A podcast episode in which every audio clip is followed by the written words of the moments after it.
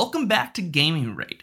We had another third party game get announced on the Nintendo Switch, and Microsoft seems to not consider Nintendo and Sony to be competition anymore.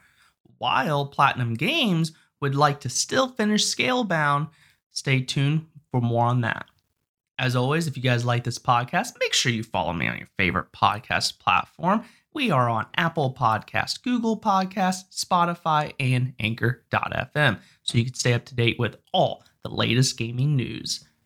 You can also find me on Twitter at Gaming Nord Media and Mixer at Gaming Nord.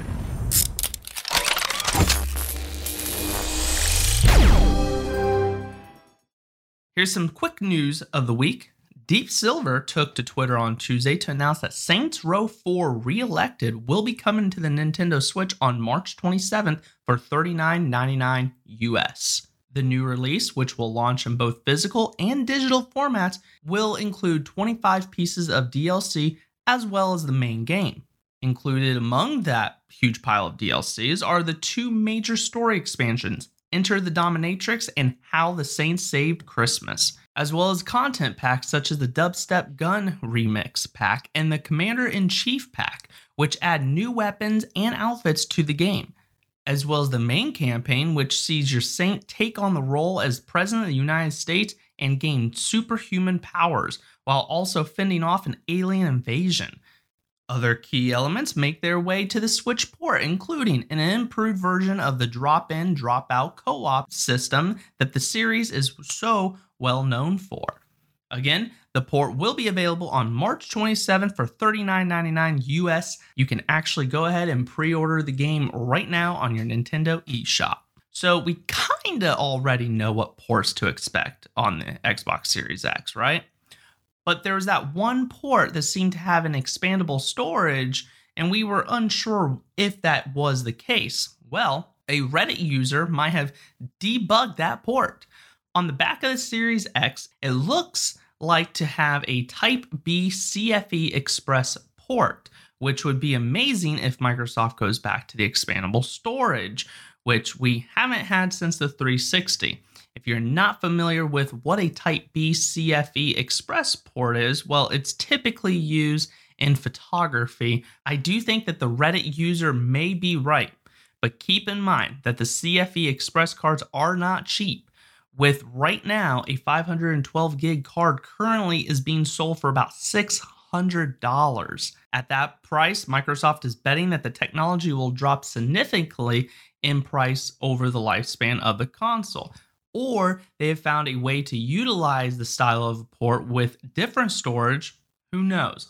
But what this all means is that the Xbox Series X will may offer flexibility in your storage options. Keep in mind, the console is still in development and Microsoft could make changes that remove this port. But for right now, it looks like the company is moving ahead with this type of functionality. Now that we got the quick news out of the way, let's jump into the headliners of the week. So you just purchased your limited edition Animal Crossing Switch for $300 US, right?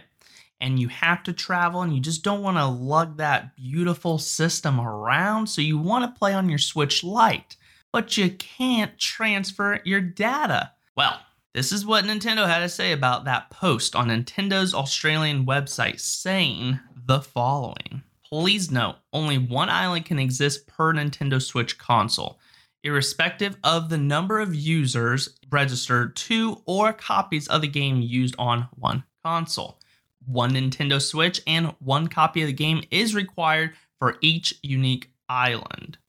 So this is interesting, but not too far fetched, because if you remember back on the GameCube days, when you would play Animal Crossing, the game would come with its memory card and the game would be tied to that memory card. And the same thing for the DS, there was an internal storage on the cartridge. But because the Nintendo Switch has internal so- storage, the game would actually be locked to that console. This is terrible for those families who have multiple accounts on the Switch, as you won't be able to have an island per account, only per console. So if everyone wants to have an island in the house, you better start buying some Switch Lites. However, there may be a workaround.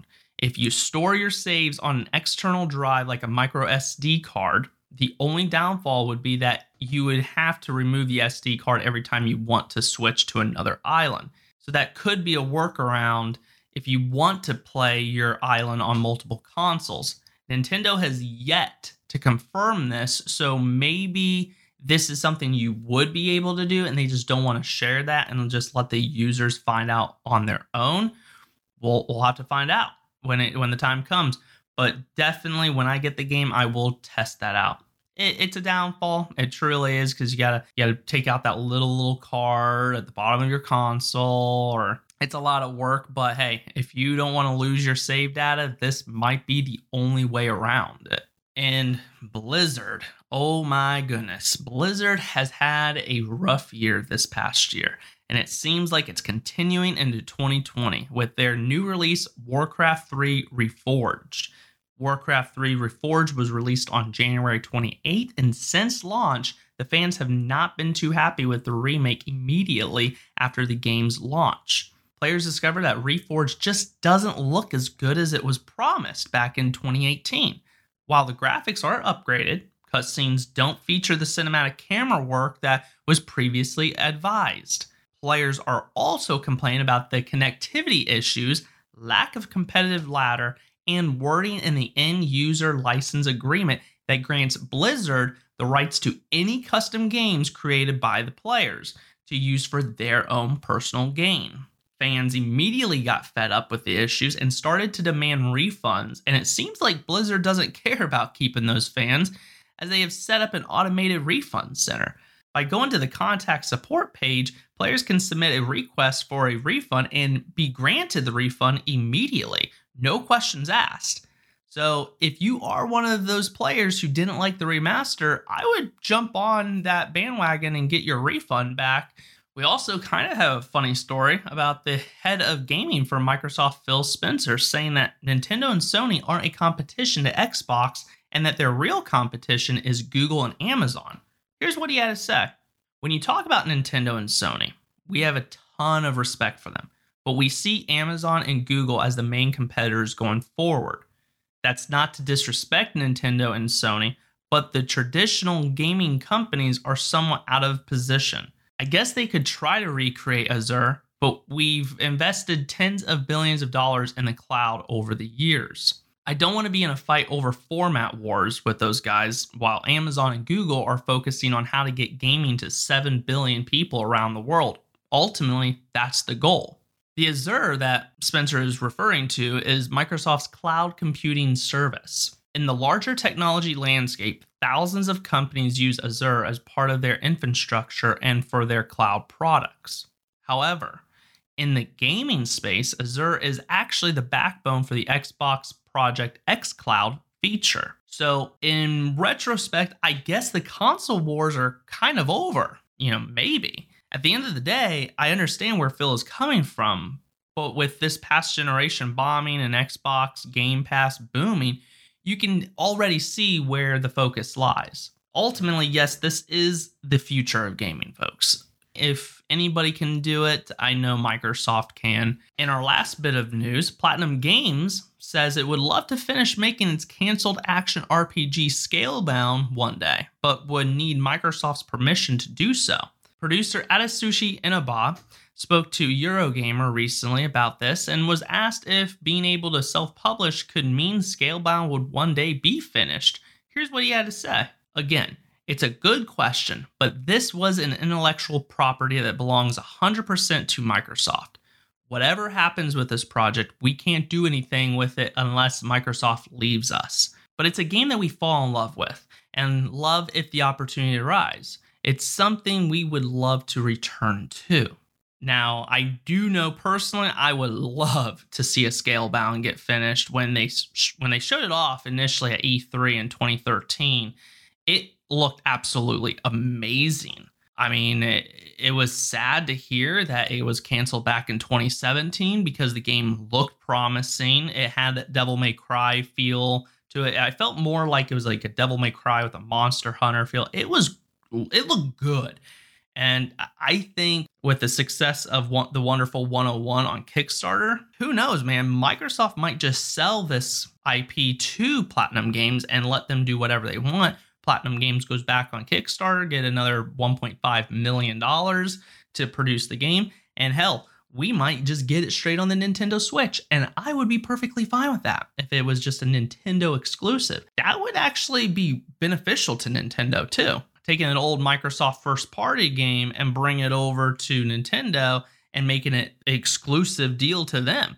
This this could work, honestly. The future of Platinum Games seems actually really good. Since the cancellation of Scalebound in 2017, the studio has since gone on and strengthened themselves. It released huge hits NieR Automata and Astral Chain, and then of course bringing Vanquish and Bayonetta double pack to modern consoles. And of course, like I mentioned before, has now launched a successful Kickstarter for 101 Wonderful 101 remaster. Of this recording, it has over 1.4 million dollars, and that's in their first week. So who knows? We could even get 2 million by the end of the month.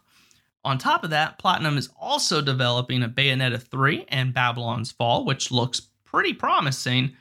Though, with that game, we still don't have an official release date. Either way, I'm excited to see what Platinum has in store in the years to come. That will do it for here on the Gaming Raid podcast. Thanks everyone for listening, as I much appreciate it. And make sure you follow me on Twitter at Gaming Nord Media so you can stay up to date with all the latest gaming news throughout the week. And most importantly, follow this podcast on Apple Podcasts, Google Podcasts, and Spotify. It would help us out if you did. Thanks for listening, and I will see you next time. Have a great weekend.